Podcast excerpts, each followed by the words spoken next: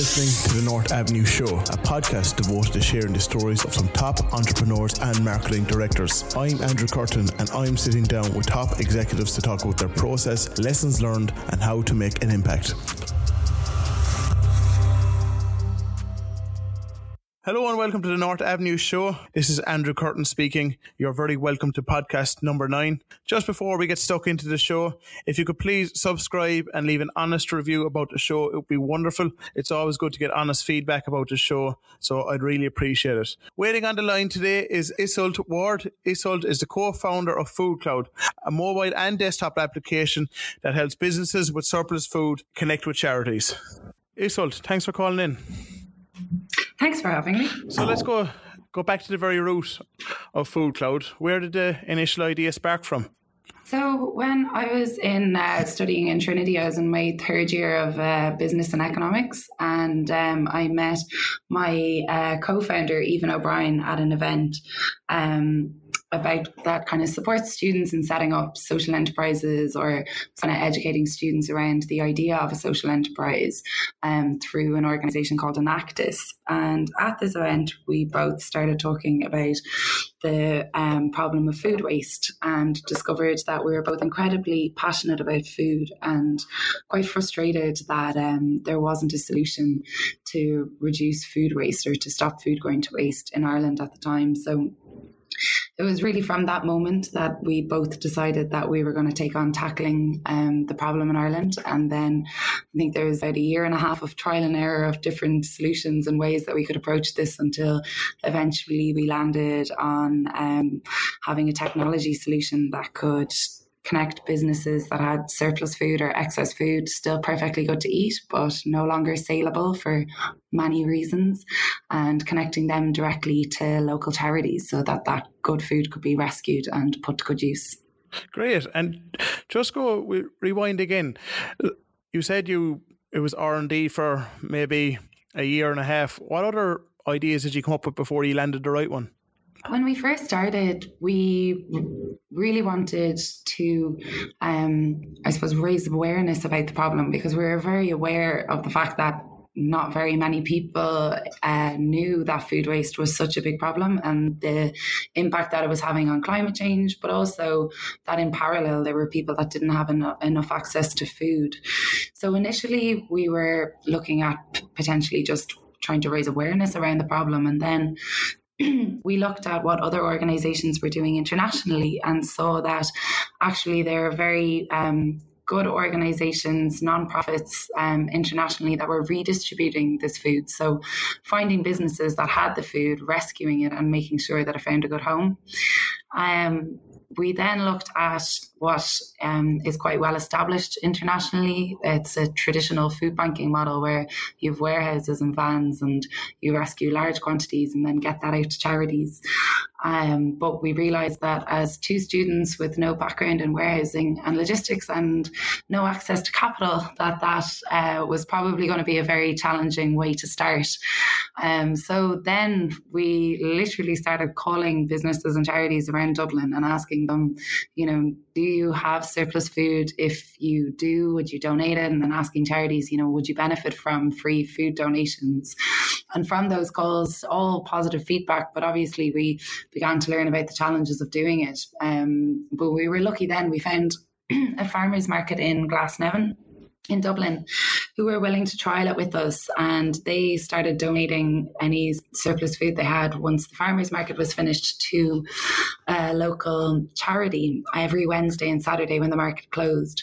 So this was without using any technology, and we really got to see actually the benefit of food redistribution, um, especially when it happens in a very local context, because this charity was not only getting uh, free food donations, but they were getting food that they would not normally buy. So I think in the first donation, we had like gourmet food, artisan breads, wild garlic, you know, food that was actually kind of exciting for the people in the organization to see and to try.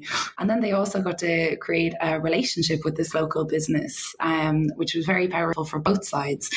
So making these local connections then we knew there was something um, exciting in that. And when we looked into that a bit deeper, we realized that if we really wanted to scale a solution like that, we would need technology um, to support the process. So to make it really easy for the business to donate the food and to notify a local charity, for to make it really easy for the charity to know when and where food is available for them to collect, and then for both organizations to be able to track the food that is being donated. So that was kind of our journey to eventually landing on a technology solution that um, connected local businesses and charities.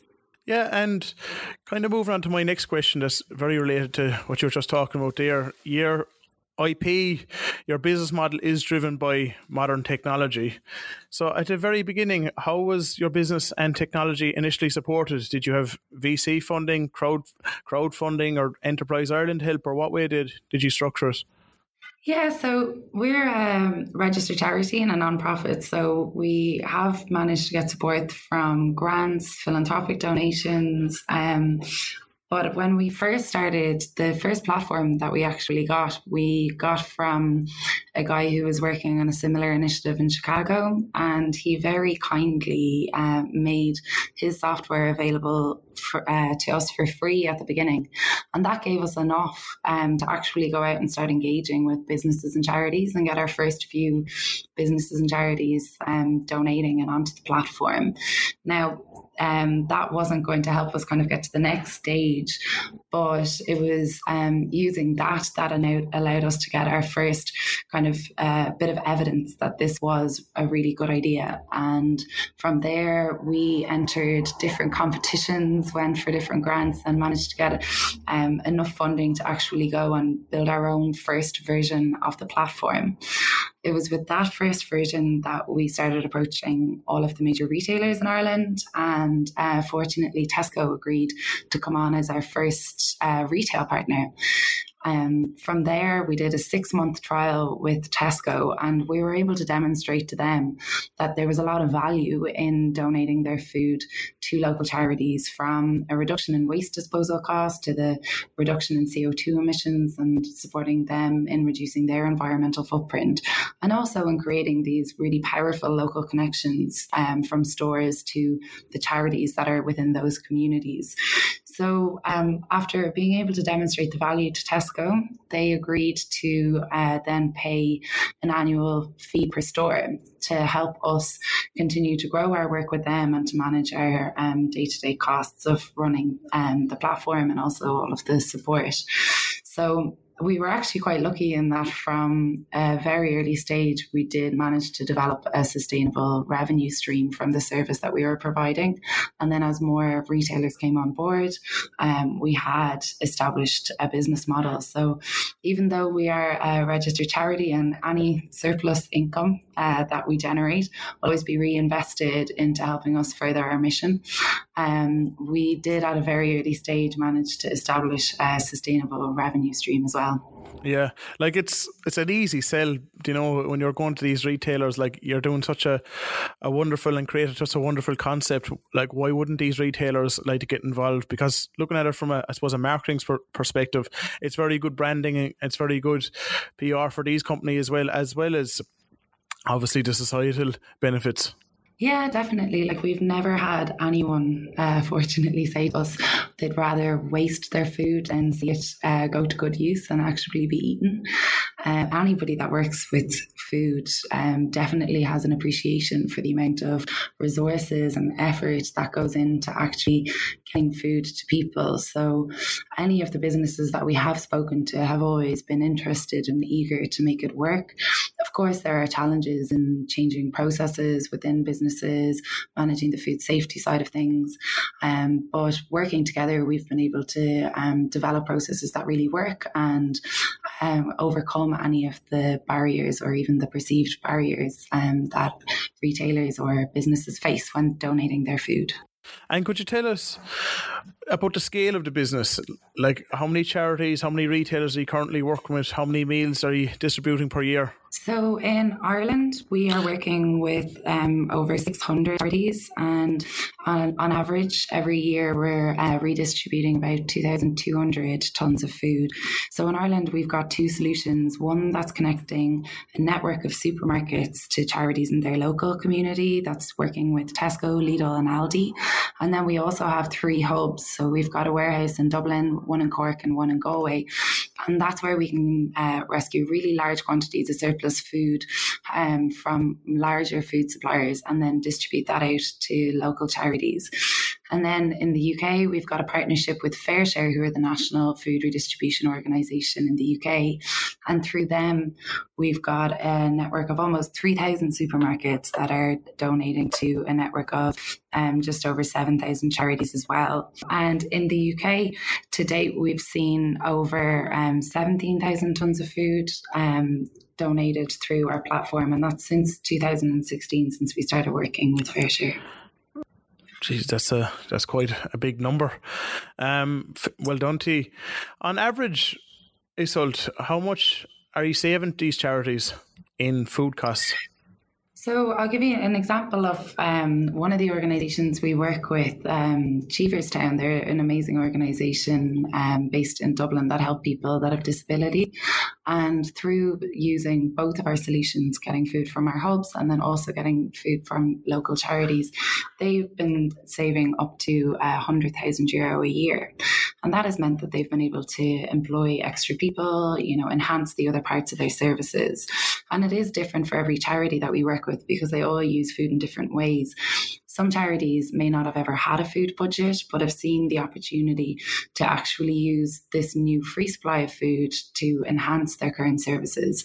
So, for example, a community centre that we work with they run a range of amazing supports for their local community from um, helping people with um, getting employment through CV development, interview training, as far as like martial arts. They run computer classes. And what they've actually found is that being able to offer food alongside a lot of these services, because a lot of the families and the people that they're supporting um, are also struggling uh, to actually have enough food every day. So they've been able to attract more people into their community centre, get more people involved in other services um, that they also provide, and really, I suppose, give people peace of mind that at least there's one less thing they have to worry about. If they, if you remove worrying about having enough food on the table for a family, that family will then tackle the next problem, which may be focusing on their kids' education or trying to save enough money to help their kids go to college. So it's really amazing if you can, you know, give, if you can help somebody um, solve that basic need of just having access to the right amount of food every day, that will give them the opportunity to do so many more amazing and um, beneficial things. Oh, exactly. It's one less worry a day, and if you keep fixing these these worries, it opens up more doors for these kids or these families to um, go on and achieve better things in their life. You know, it's I can see like all these small things make huge differences.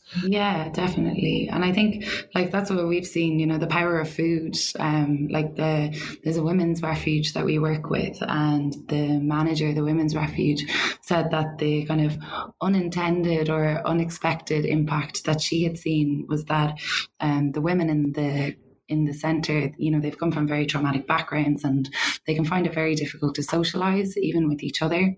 And actually, the fact that a donation of food arrives in every day, it brings them all out of their rooms and it brings them all together. And all of a sudden, they're in the kitchen going through this random box of food that they've just received and trying to figure out, you know, what can they cook? Does anybody have a recipe? Does anybody know what this food is in some cases? And she said for one of the first times um, in her time managing this women's refuge, every Wednesday when the food arrives, the kitchen is full of laughter and it's actually helped people create friendships. Um, and I think, you know, that's one of the things we forget. Food is such an important part of so many, um, if not all cultures, that it actually has an amazing way of bringing people together.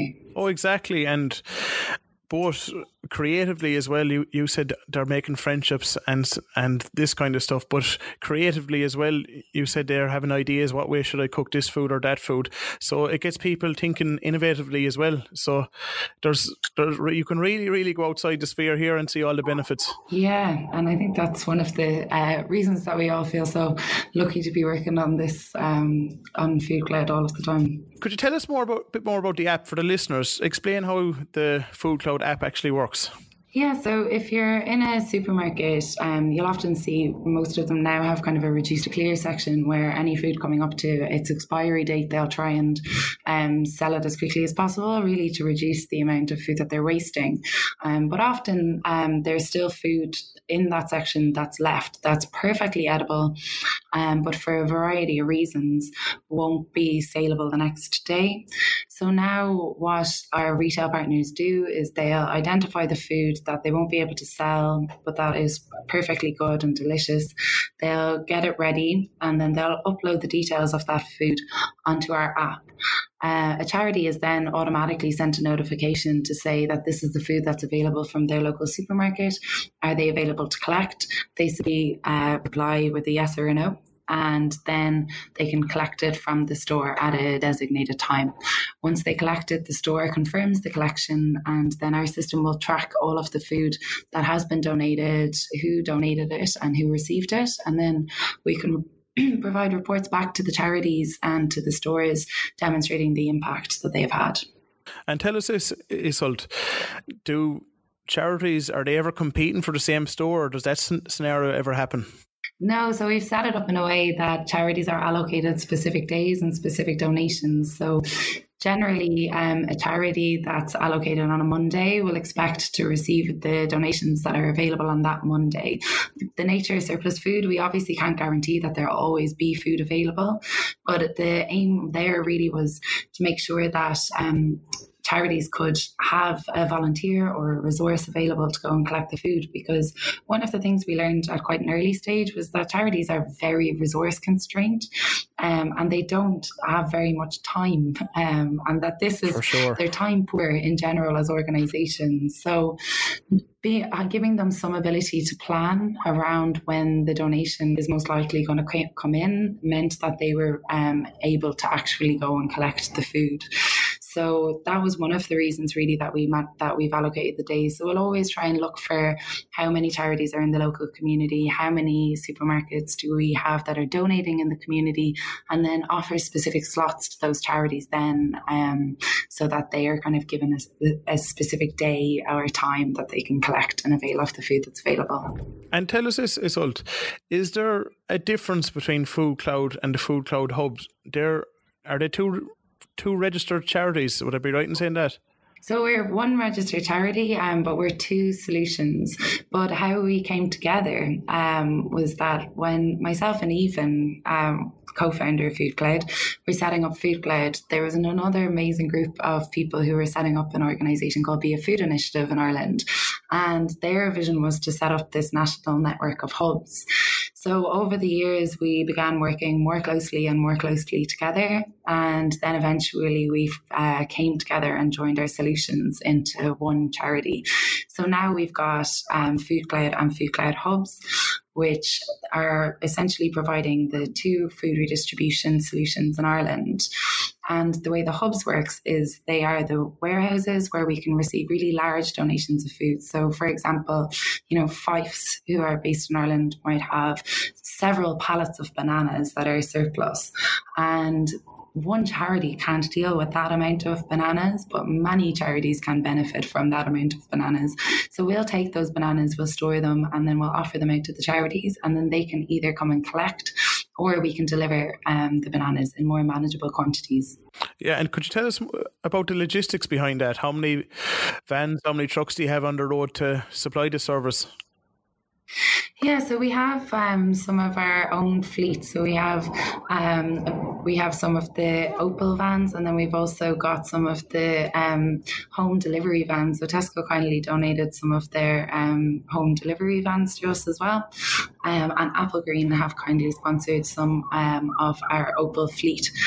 So between those, we are able to deliver to charities and collect food where possible. But obviously, as a charity um, ourselves, there is uh, quite a cost to that. So we do also rely on support from um, third party logistics companies. And where possible, we'll always encourage um, food businesses to actually deliver the food to us and charities to, um, to collect the food from us because the more capacity that we have um, ourselves, the more businesses we can collect from where they can't actually deliver, and the more charities we can deliver to that don't have the means of collection. So we have our own small fleet, but we also encourage as much support as possible um, in that area.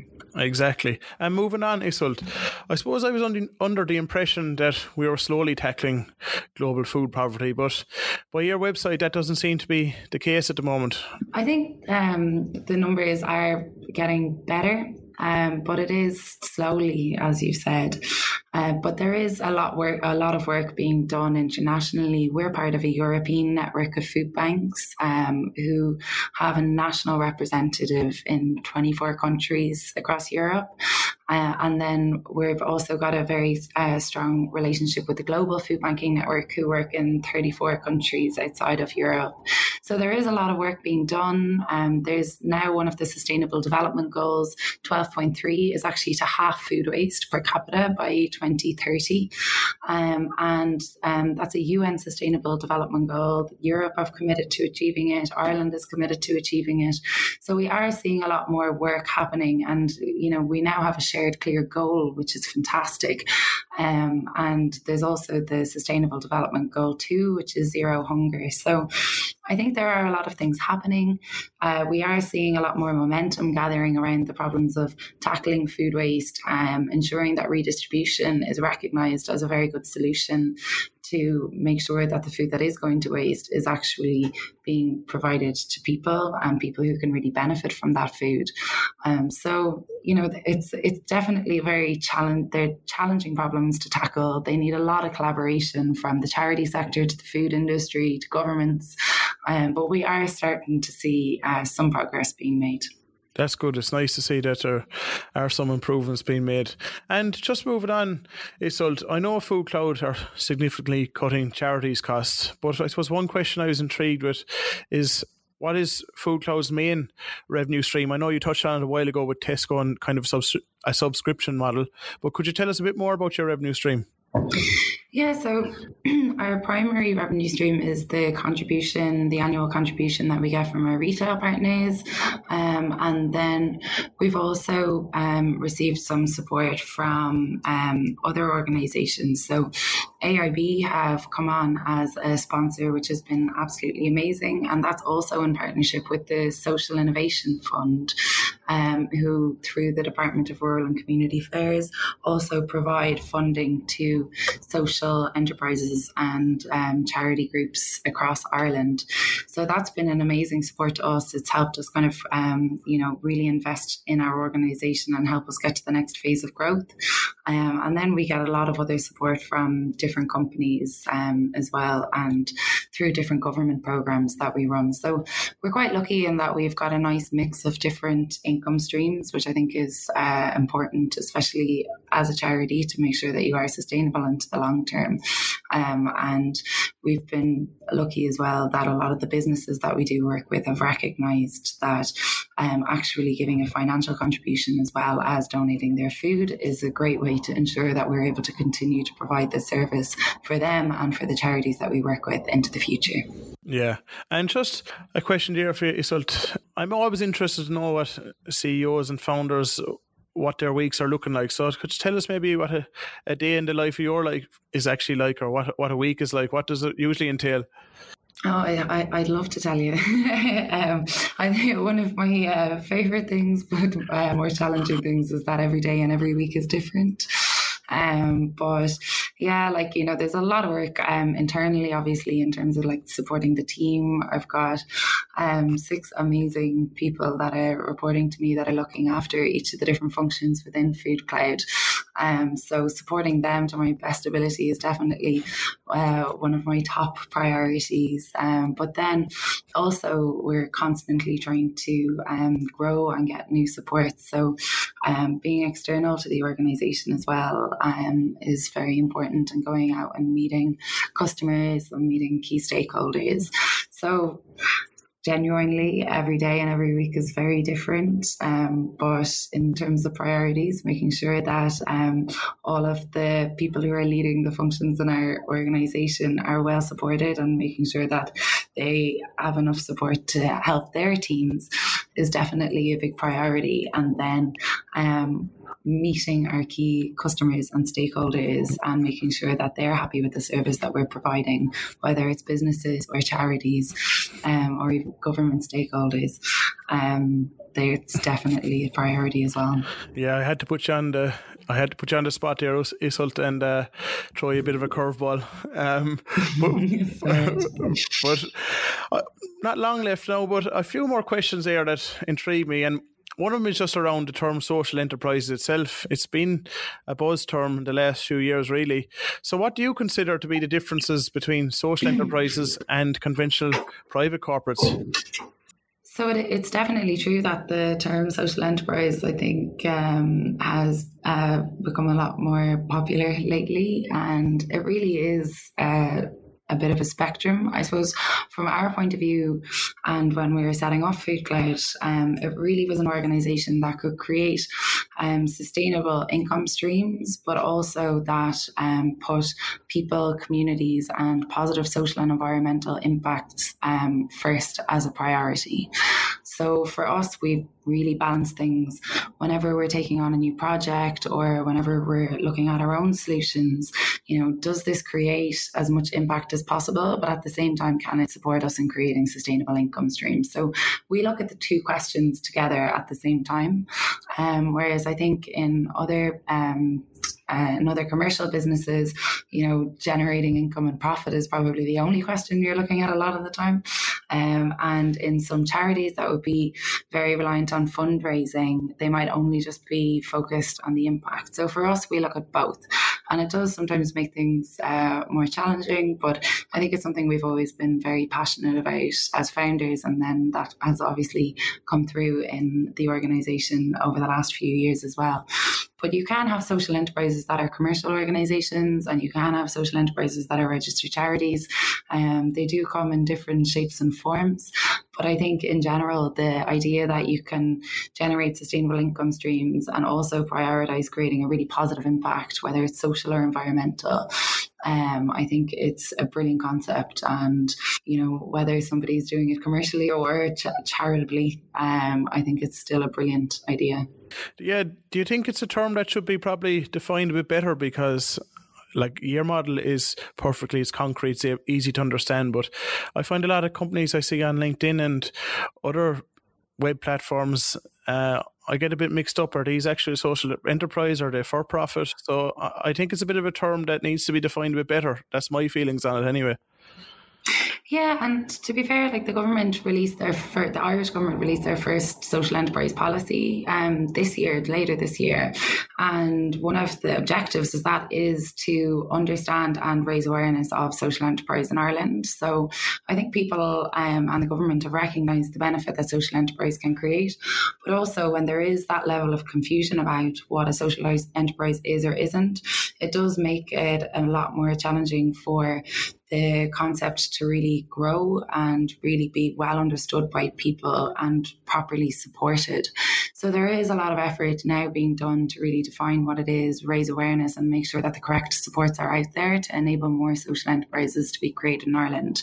Um, in the UK, the concept is more well established, and you know there's the community interest company. It's in a structure that you can actually set up as a social enterprise, a legal structure that we don't yet have in Ireland. Um, so, you know, the the concept is developing. It is becoming more defined. Um, but at the same time, you don't want to close the door on too many people who genuinely want to create organisations that are having a really positive impact, but that might have to do it in a slightly different way. For sure, for sure. Completely understand. And last question, Iseult. Can you share your company growth plans for the next few years with us? Yeah, so um, as an organisation with a very strong Irish outlook and also a strong international outlook, um, we kind of have two parallel plans. One to continue to grow in Ireland. Um, we have our two solutions very well established at this stage. We are always looking for more food donors, particularly to our hubs as they're slightly newer. Um, so anyone working in the food industry in Ireland, please do get in touch. Um, and we're also developing new projects in Ireland. So this year we kicked off uh, Gleaning, where volunteers um, from AIB actually went out into fields and followed the harvesters. So any of the food, the carrots or onions, potatoes that the harvester couldn't pick up, um, volunteers actually then manually themselves took that from, uh, picked them up off the ground, put them into crates, and then they came back to our warehouse and were distributed out to charities. So it's a way of capturing food that is left on the field and the farm after the harvest. Uh, a solution that we piloted last year and we're happy to be able to expand this year. And we've got a lot of kind of new interesting projects like that that we're trying to work on in the pipeline too. So definitely a space to keep watching uh, in Ireland. And then internationally, we are um, always working on improving our technology solution and making sure that it can support food banks internationally as we have done in the UK. And we've also, um, as of last year, started working with an organization in Australia where we're basically licensing our technology to them, giving them the support and the training needed so that they can start using it and benefiting from using technology as well. Um, and similarly, we've pilots in Poland and the Czech Republic um, that are supported by Tesco.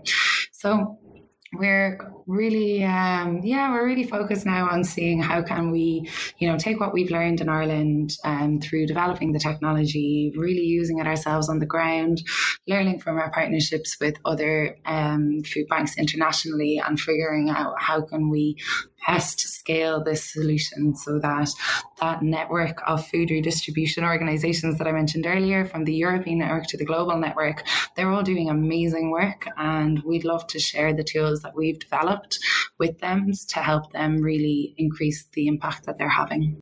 Iseult, thanks for a lot for coming on. I really appreciate you taking the time to come on. It's uh, it's always good to, especially have Irish guests on the show. So I wish yourselves and Food Cloud and all your team the best of luck and thanks again for coming on. Oh, thank you very much for having us on. It's a pleasure. thank you. Bye. Take care now.